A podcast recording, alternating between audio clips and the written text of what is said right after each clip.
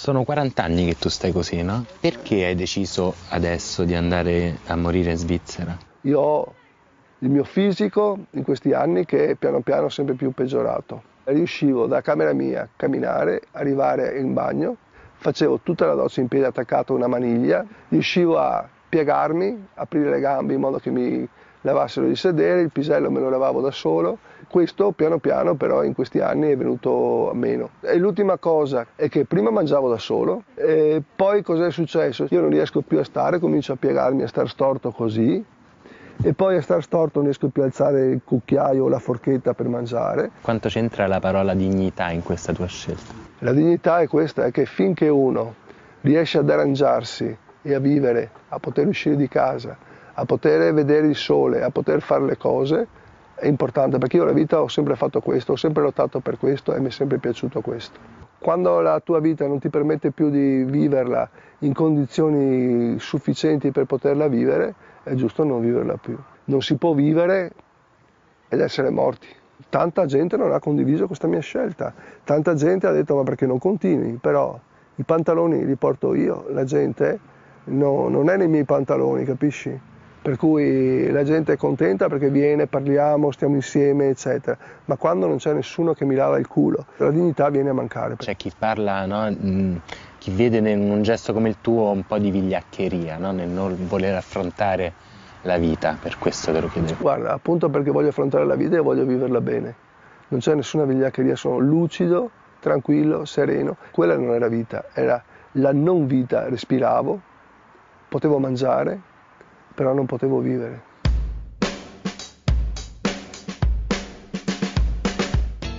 Quella che hai sentito era la voce di Loris Bertocco. Nell'ottobre del 2017 l'inviato di Piazza Pulita Luca Bertazzoni ha raccontato le sue ultime ore in un documentario che lo ha seguito nella scelta di percorrere la strada del suicidio assistito in Svizzera. Veneziano, di 59 anni, completamente paralizzato dopo un incidente stradale Loris aveva denunciato di essere stato abbandonato dalle istituzioni e di non avere più soldi per curarsi. Eutanasia, suicidio assistito, referendum, DDL, che sta per disegno di legge sul fine vita. Sono tante le parole e i concetti che abbiamo sentito in questi giorni rimbalzare ovunque in questa puntata di Notizia Colazione ho cercato di fare un po' di chiarezza dedicando la prima parte alla sentenza della Corte Costituzionale che ha bocciato il referendum sull'eutanasia legale. E occhio alle parole utilizzate, poi ci torneremo. Mentre nella seconda ci concentriamo sul disegno di legge in discussione in Parlamento. Ho intervistato Alfredo Bazzoli, deputato del PD, relatore del DDL. Con lui abbiamo parlato anche di cosa non funziona di questo disegno di legge e del perché però è difficilmente modificabile. Prima però cerchiamo di fare un po' di chiarezza sui termini che utilizzeremo in questa puntata. Esistono due tipi di eutanasia, quella passiva e quella attiva. Eutanasia passiva si ha quando è provocata dall'interruzione o dall'omissione di un trattamento medico necessario alla sopravvivenza dell'individuo, quali ad esempio la nutrizione, l'idratazione e la respirazione artificiale. L'eutanasia attiva invece si divide in due anch'essa, diretta e indiretta. È diretta quando il decesso è provocato tramite la somministrazione di farmaci che inducono la morte, per la maggior parte per via endovenosa. Indiretta invece quando l'impiego di sostanze per alleviare la sofferenza in quantità maggiore rispetto a quella prevista per la terapia del dolore causa come effetto secondario la diminuzione dei tempi di vita. Infine c'è il suicidio assistito. Si tratta dell'aiuto medico fornito ad un soggetto che ha deciso di morire tramite suicidio. In questa situazione l'individuo è affiancato da un medico il cui compito è quello di prescrivere e fornire i farmaci che provocheranno la morte del paziente. Ora, fai conto che ovunque nel mondo sia stata definita una legge chiara sul fine vita, le condizioni del paziente per usufruirne sono invalidità irreversibile o malattia terminale, dolori insopportabili, nessuna cura disponibile e sempre il consenso del malato. La Corte Costituzionale in Italia ha bocciato il referendum sull'eutanasia, ma il problema resta. E quindi la domanda, se una persona volesse porre fine alla propria vita perché è colpita da malattia terminale con dolori atroci e nessuna cura disponibile, cosa gli consente di fare la legge? In Italia dal 2017 è legale la sospensione delle cure, quella che prima abbiamo detto si chiama eutanasia passiva, che permette al malato di rifiutare qualsiasi trattamento sanitario, alimentazione e idratazione comprese. Il problema però è che se il paziente fosse ridotto irreversibilmente allo stato vegetativo, dovrebbe aver già espresso le sue volontà attraverso un biotestamento. Significa che avrebbe dovuto pensarci prima. Sono almeno 15 anni che il tema del fine vita spacca l'opinione pubblica e le forze politiche. Le divisioni sono riemerse lo scorso 9 febbraio, quando il disegno di legge sul suicidio assistito è tornato alla Camera dopo un esame di due anni nelle commissioni giustizia e affari sociali, e si sono riaccese in questi giorni con la decisione della Corte Costituzionale che ha dichiarato inammissibile il referendum sull'eutanasia attiva promosso dall'associazione Luca Coscioni. Però facciamo un attimo un passo indietro. Prima di ascoltare cosa ha detto il presidente della consulta, Giuliano Amato, nella conferenza stampa successiva alla sentenza, andiamo a ripassare cosa chiedeva il quesito referendario. Anzi, prima di tutto ricordiamo che questo era un referendum abrogativo, che vuol dire che si chiedeva di poter votare l'abrogazione, cioè la cancellazione di una parte di un articolo del codice penale. L'idea dei promotori del referendum era che andando a depenalizzare una fattispecie di reato si aprisse la strada legale all'eutanasia. Nello specifico il quesito referendario era posto così. Titolo Abrogazione parziale dell'articolo 579 del codice penale, tra parentesi omicidio del consenziente. E la domanda era questa. Volete voi che sia abrogato l'articolo 579 del codice penale, omicidio del consenziente, approvato con Regio Decreto 19 ottobre 1930 numero 1398, comma 1 limitatamente alle seguenti parole, la reclusione da 6 a 15 anni. Comma 2 integralmente. Comma 3 limitatamente alle seguenti parole, si applicano. Ok, così ovviamente è un po' complicato da capire, Andiamo allora a leggere cosa prevede l'attuale articolo 579 del codice penale. Seguimi. Al comma 1 dice chiunque cagiona la morte di un uomo col consenso di lui è punito con la reclusione da 6 a 15 anni. Poi c'è il comma 2 non si applicano le aggravanti indicate nell'articolo 61. E poi il comma 3 si applicano le disposizioni relative all'omicidio se il fatto è commesso 1 contro una persona minore degli anni 18. 2. Contro una persona inferma di mente o che si trova in condizioni di deficienza psichica per un'altra infermità o per l'abuso di sostanze alcoliche o stupefacenti. 3. Contro una persona il cui consenso sia stato dal colpevole estorto con violenza, minaccia o suggestione, ovvero carpito con inganno. Quindi in questi casi l'attuale articolo 579 dice che di fatto è paragonato all'omicidio. Ora andiamo a togliere quelle parole che il referendum avrebbe chiesto di eliminare. Il testo finale, insomma, diventava così. Chiunque cagiona la morte di un uomo col consenso di lui è punito con le disposizioni relative all'omicidio se il fatto è commesso contro una persona minore di anni 18, contro una persona inferma di mente o che si trova in condizioni di deficienza psichica per un'altra infermità o per l'abuso di sostanze alcoliche o stupefacenti, contro una persona il cui consenso sia stato dal colpevole estorto con violenza, minaccia o suggestione, ovvero carpito con inganno. In pratica, in teoria, questi appena elencati erano i casi in cui sarebbe stato punito il cagionare la morte altrui. Negli altri casi si sarebbe potuto fare. E la domanda su cui gira tutto, quindi, è quali sono gli altri casi? Solo quelli riguardanti i cosiddetti casi di eutanasia? Ora, non abbiamo ancora la sentenza, però abbiamo le parole del Presidente della Corte Costituzionale, Giuliano Amato. Il referendum su che cos'era? Era sulle persone come quelle che a differenza di quelle del suicidio assistito non sono in grado di fare da soli l'ultima mossa e che è giusto dire che è inammissibile che si trovi il modo di occuparsi di loro. No, è spaventosamente ingiusto.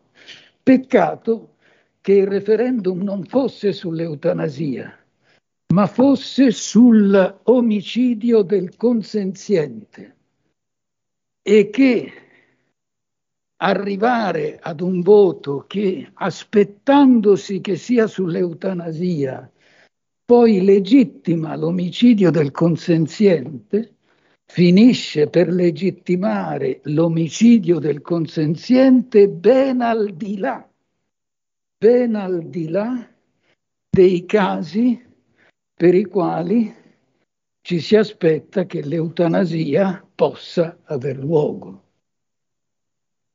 Tutti i casi nei quali una persona che non è malata, che non è terminale, che eh, non è in condizioni di sofferenza intollerabili, per altre ragioni decide di porre fine alla sua esistenza, dà un consenso affidabile e credibile e trova qualcuno che sulla base di quel consenso provvede a farle un'iniezione letale.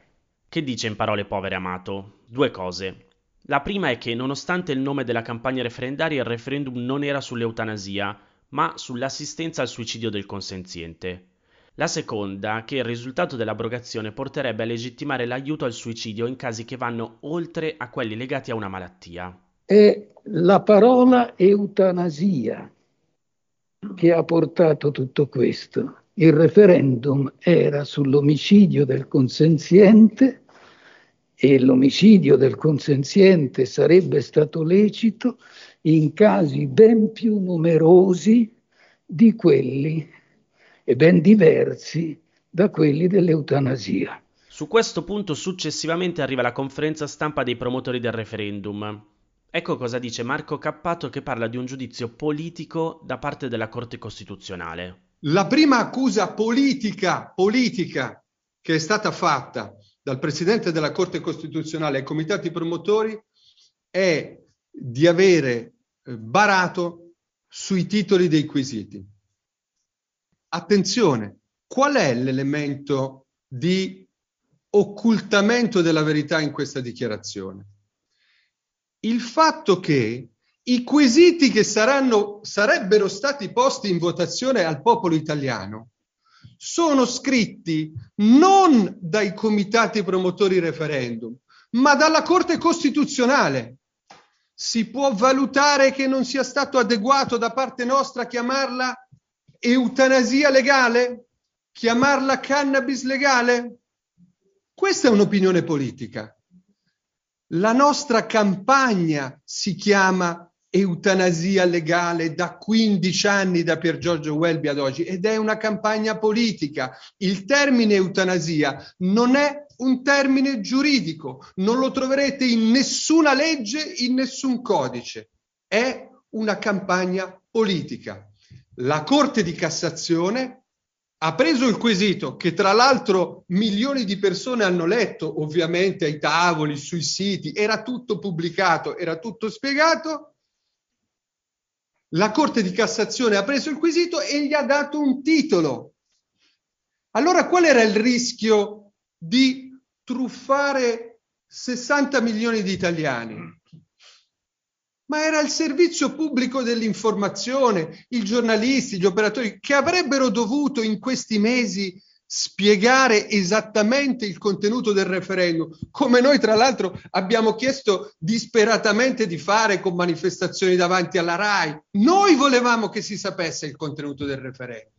Prima di continuare con le parole di Marco Cappato, credo sia utile fare un passaggio, anche se un po' giuridico, su cosa prevede la Costituzione in ambito di referendum.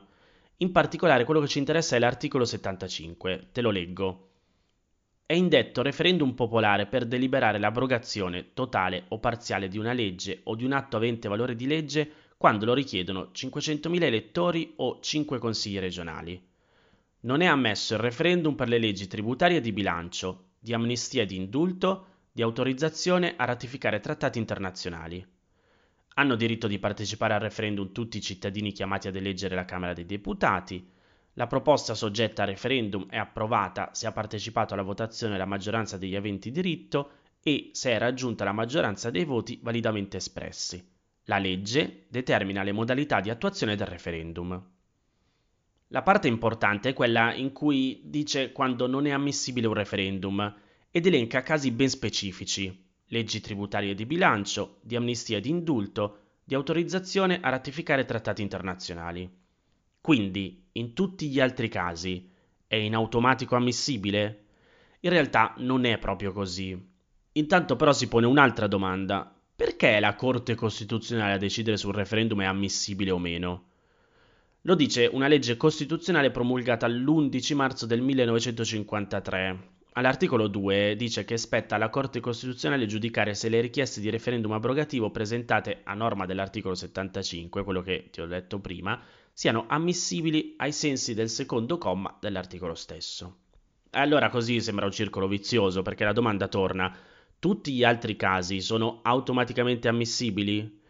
Insisto non per una fine discussione giuridica, ma perché è evidente che l'eutanasia non rientra tra questi casi ed è uno degli argomenti che il comitato referendario ha utilizzato per dire che la bocciatura della Corte Costituzionale non è stata giuridica ma politica. Comunque, in un altro caso è la stessa Corte che ha spiegato che esistono valori di ordine costituzionale, leggo tra virgolette, riferibili alle strutture o ai temi delle richieste referendarie da tutelare escludendo i relativi referendum al di là della lettera dell'articolo 75 e di qui conseguono precisamente non uno ma quattro distinti complessi di ragioni di inammissibilità.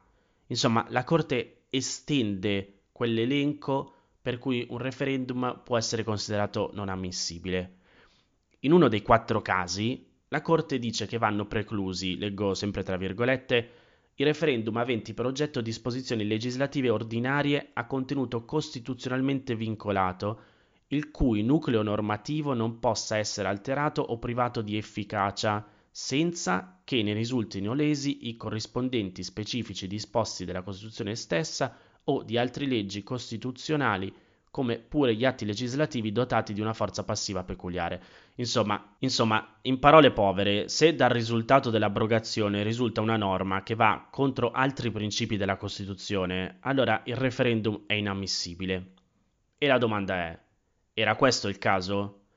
Non lo so, io ti do solo i vari elementi su cui ragionare. Sentiamo ancora cosa dice Marco Cappato. Gli esempi che sono stati fatti nel concreto dal Presidente della Corte Costituzionale sono totalmente non corrispondenti al vero. Parentesi, se anche fossero stati veri, ci arriviamo subito, non avrebbero dovuto decretare inammissibilità dei referendum. E ci arriviamo, perché questo non era un giudizio di costituzionalità anticipato della normativa di risulta, cioè di come sarebbe risultata la legge dopo l'abrogazione. Questo era un giudizio di ammissibilità. La Corte Costituzionale avrebbe potuto successivamente, eventualmente, o il Parlamento, intervenire sulla norma.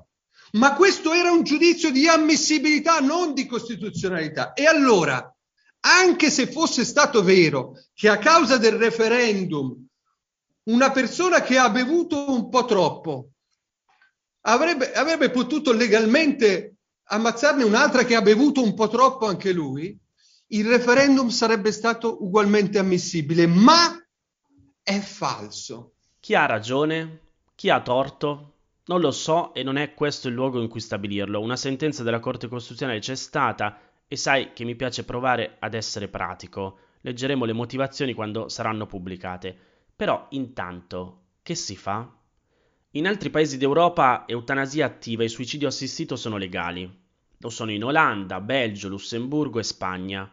Il primo paese a muoversi è stato l'Olanda, dove entrambe le vie, tollerate fin dal 1985, sono state legalizzate completamente nel 2002.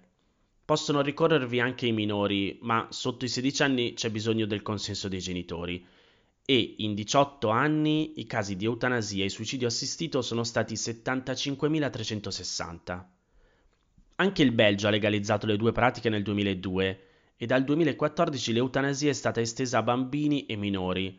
In 18 anni vi hanno fatto ricorso 24.520 malati. La Spagna ha reso legale l'eutanasia dallo scorso giugno.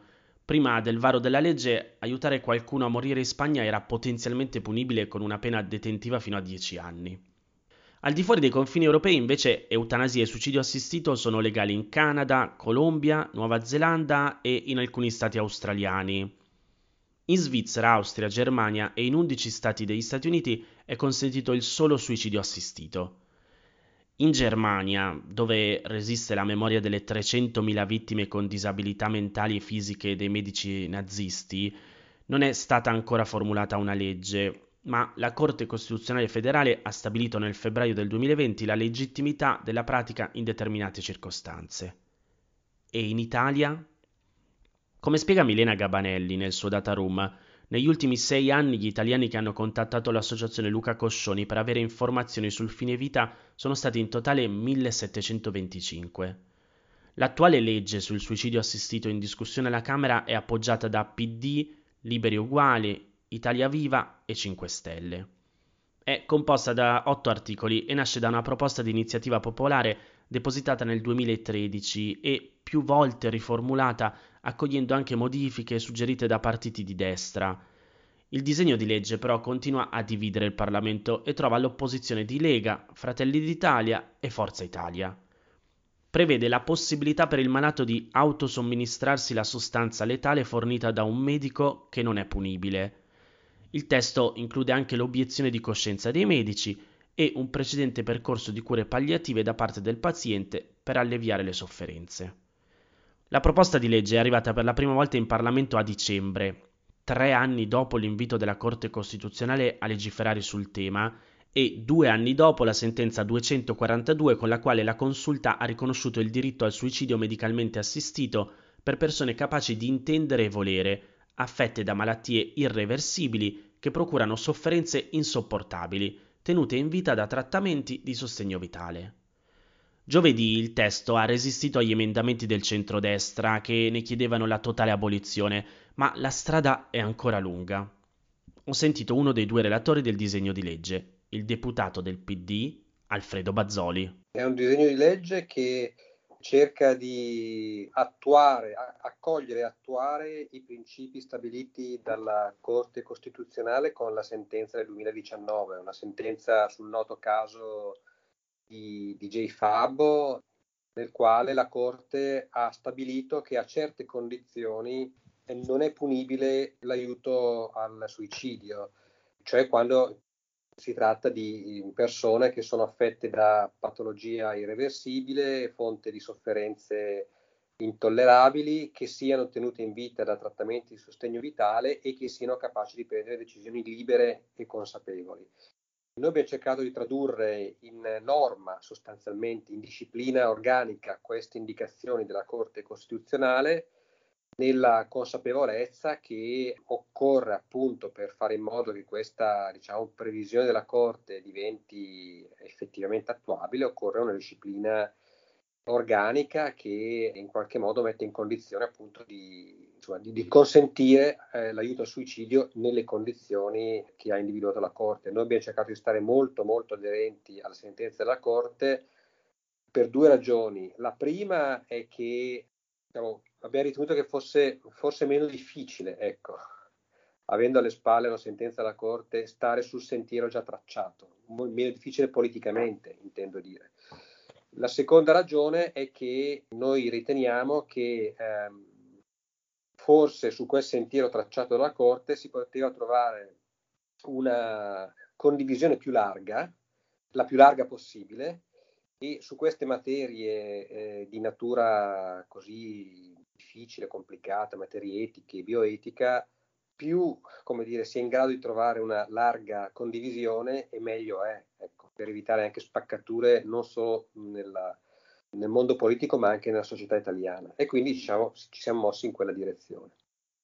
Ma immagino soprattutto in questo Parlamento che ovviamente sappiamo per poter avere una maggioranza ha bisogno di voti sia da una parte che, che dall'altra degli schieramenti. Sì, noi abbiamo fatto, abbiamo fatto un lavoro, credo, molto accurato in, in, Commissione Giustizia per cercare anche di andare incontro alle, alle diverse sensibilità. Ovviamente è molto difficile perché è chiaro che quando si cercano punti di mediazione, poi alla fine i punti di mediazione scontentano gli uni e scontentano gli altri.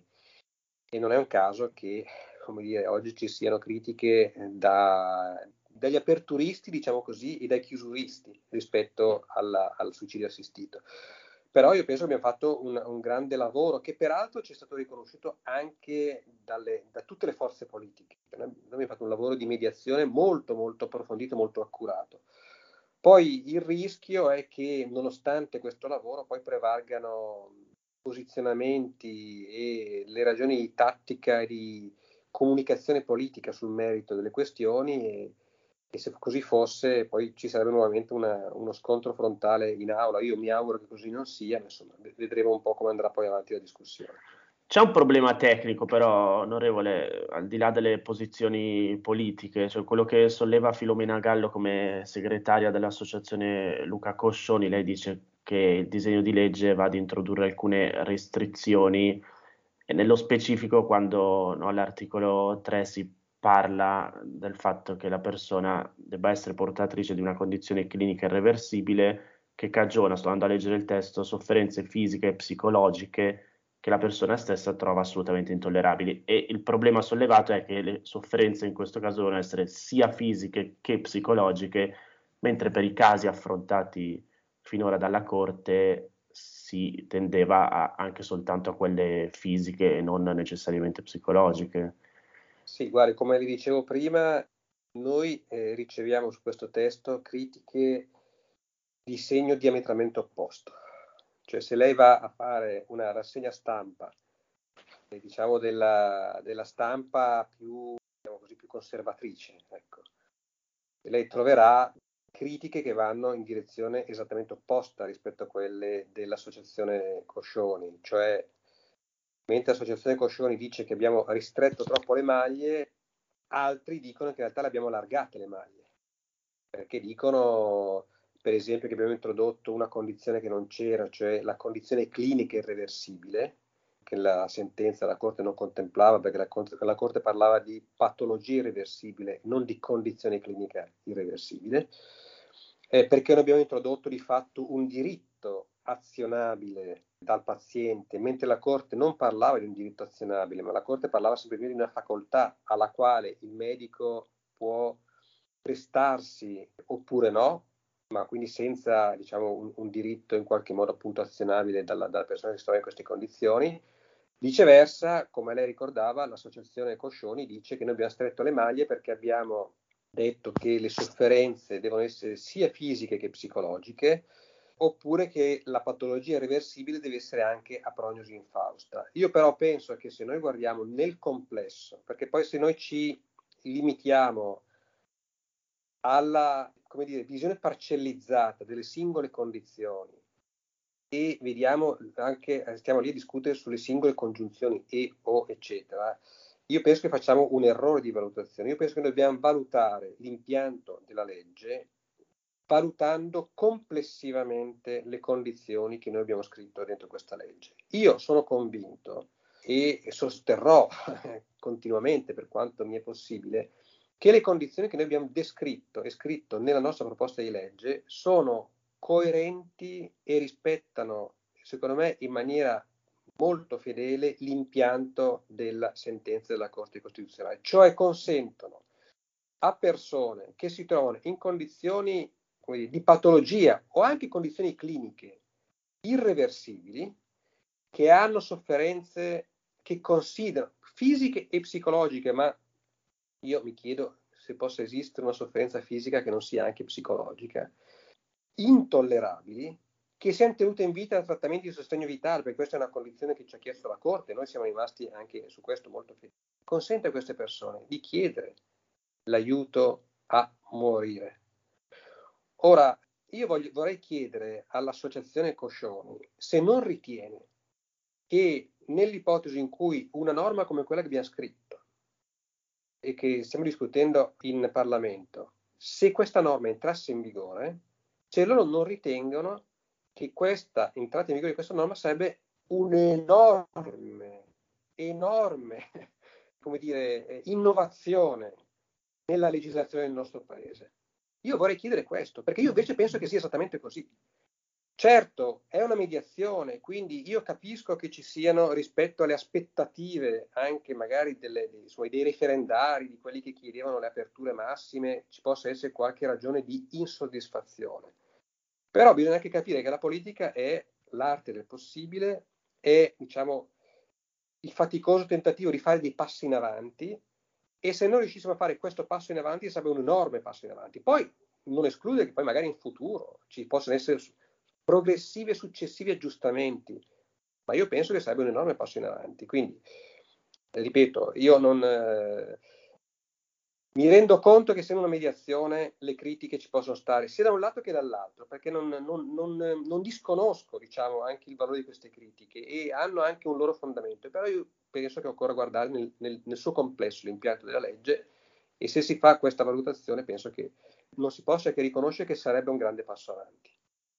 Tra i miglioramenti necessari, onorevole, a questo punto entra anche quello del, dell'eutanasia attiva, cioè la bocciatura da parte della Corte Costituzionale del referendum viene a mancare questa possibilità. Sì, però ecco, io lì, noi non ci siamo spinti ad arrivare lì perché per la ragione che dicevo prima, perché noi abbiamo ritenuto che fosse opportuno, se la nostra ambizione, come è la nostra ambizione, era quella, è quella di arrivare in fondo al percorso legislativo e non di fare una pura e semplice testimonianza, eh?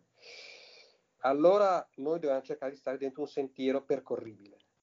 Io non penso che ci siano le condizioni oggi per affrontare il tema della eutanasia, che è una cosa diversa rispetto al suicidio assistito, è diversa perché riguarda due articoli eh, del codice penale diversi, 579 e 580, perché sul piano etico è m- molto diversa. Noi abbiamo deciso di concentrarci, di stare dentro questi stretti binari del suicidio assistito, ritenendo che questo fosse e sia oggi il percorso possibile dentro il Parlamento, ma probabilmente anche dentro la società italiana per evitare spaccature profonde della società italiana. E quindi a questo ci siamo dedicati. Io non credo che se noi, anzi, sono convinto del contrario, che se noi introducessimo anche il tema dell'eutanasia, io penso che questo porterebbe inevitabilmente al naufragio del nostro tentativo. Per cui io sono convinto che occorre. Poi altro è, altro è, ma questo è un tema che abbiamo affrontato anche nella legge, capire come il tema del suicidio assistito possa essere dire, affrontato anche dalle persone prive di autonomia fisica, cioè dalle persone che sono affette da patologie o da condizioni cliniche irreversibili così gravi da addirittura impedire l'autonomia fisica. Questo è un tema che va affrontato, che va risolto, del quale ci siamo occupati anche nel testo di legge, perché ovviamente non si possono creare discriminazioni sotto questo profilo. Però ecco, io terrei distinta, diciamo, il tema dell'eutanasia, e cioè dalla, insomma, dal procurare la morte attivamente al tema che stiamo cercando di affrontare, che è il suicidio assistito, cioè l'aiuto a procurarsi da sé la morte, che io penso invece insomma, sia il tema sul quale dobbiamo concentrarci per vedere appunto, è un sentiero molto stretto, ma se riusciamo ad arrivare al traguardo. Insomma, un testo pragmatico per fare in modo che poi appunto con il voto segreto non uh, succeda quello che è successo con uh, il DDL Zan. Nel centro-sinistra si è abbastanza compatti da questo punto di vista.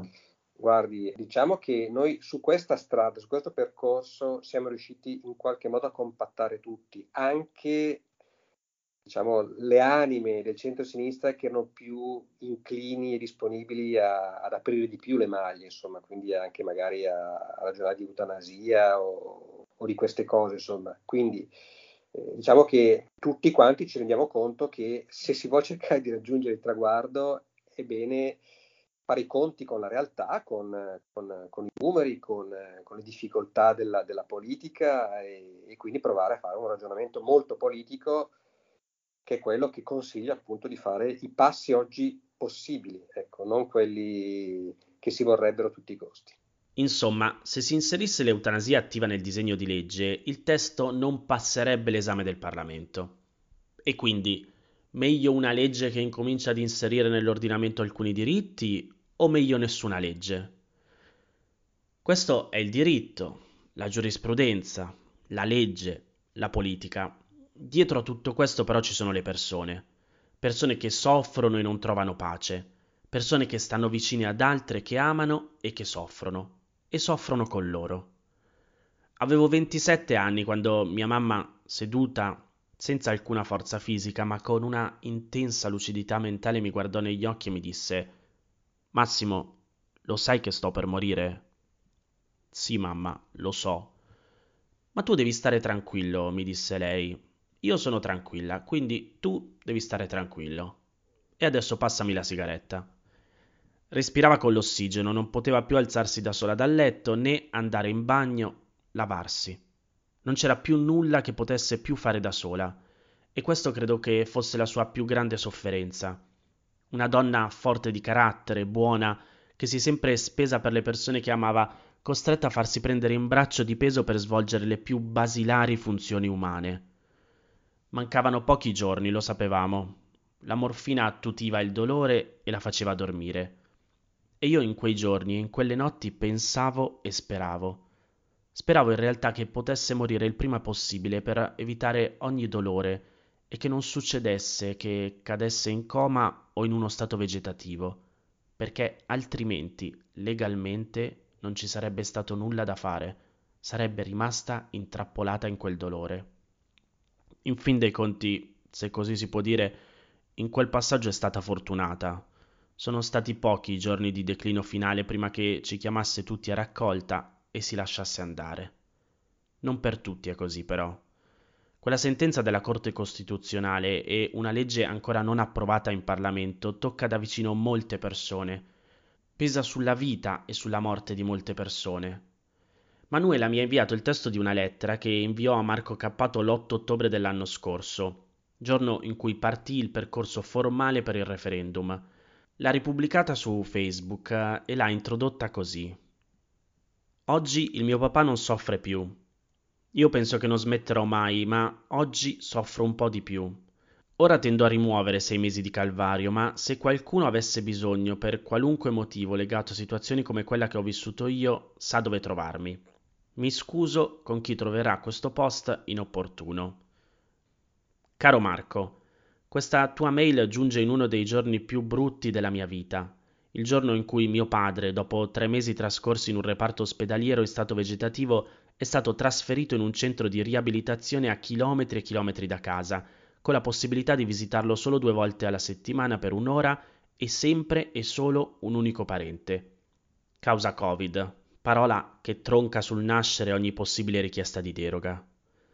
Oggi mio padre muore per la seconda volta. E oggi non posso fare a meno di pensare che la battaglia per il diritto alla libertà del fine vita non sia solo una battaglia etica, ma anche una battaglia pratica, perché nell'ordine io e mia madre abbiamo dovuto accettare di non poter interrompere da subito questa sofferenza, che arriva dopo anni di malattia e con una promessa fatta personalmente a mio padre di portarlo in Svizzera se fosse stato necessario, perché la legge non lo consente e perché in Svizzera mio papà, che non può autonomamente compiere alcun movimento, non potrebbe avvalersi del suicidio assistito.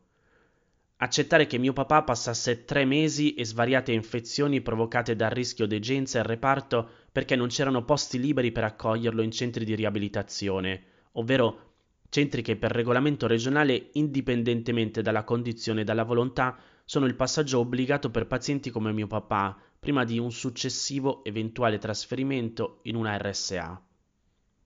Accettare di non ricevere assistenza per attivare cure domiciliari, perché i medici non potevano garantire un'adeguata intensità di cura a domicilio nel suo specifico caso. Accettare infine un trasferimento fuori dalla nostra provincia, perché l'unico finalmente con un posto libero per lui.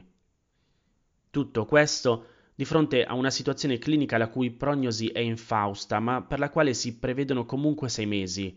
Saranno sei mesi legati a studi clinici o a ragioni di sostenibilità del sistema sanitario?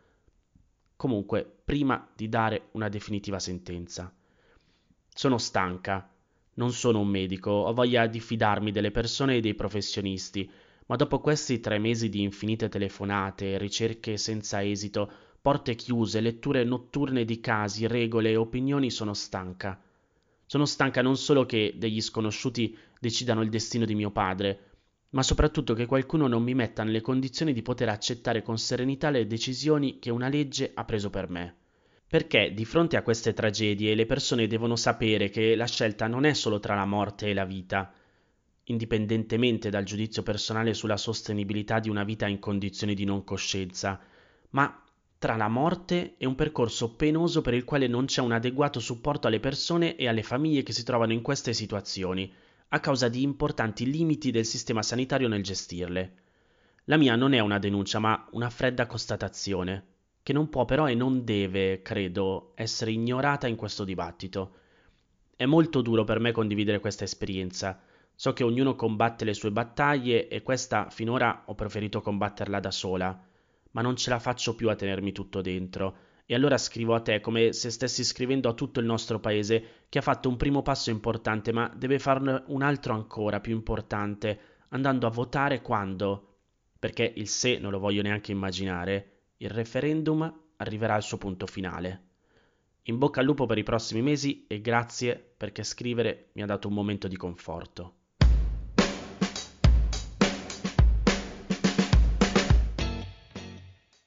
Quel se è arrivato. La possibilità di votare quel referendum non ci sarà. Il punto centrale però è che non è solo etica e nessuno parla di questo. Così ha accompagnato il messaggio Manuela quando me l'ha mandato. E ha ragione. Vita, morte, vite di persone. Te la ricordi la storia di Loris che abbiamo sentito all'inizio? Oggi la puntata la conclude lui così.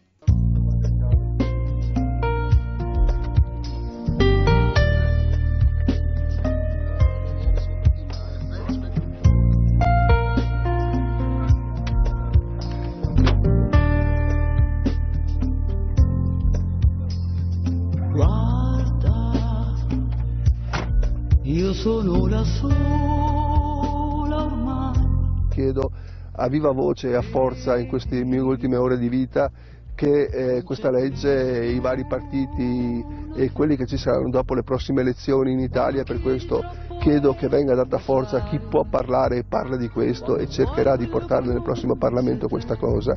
C'è una legge sul fine vita, una legge sul testamento biologico e una legge sull'accompagnamento alla morte volontaria, quella che sto facendo in Svizzera. Speriamo ci sia qualcuno che prenda il testimone, anzi più di uno, anzi in tanti che prendono il testimone e che portano avanti quello che ho fatto io le battaglie dell'ecologia, le battaglie per i disabili, le battaglie per, per una vita più giusta e più sana. Grazie. Ti saluto come si saluta in India. Namaste. Namaste. Namaste. Bene, ciao. Ciao, buon viaggio. Ciao Carlo.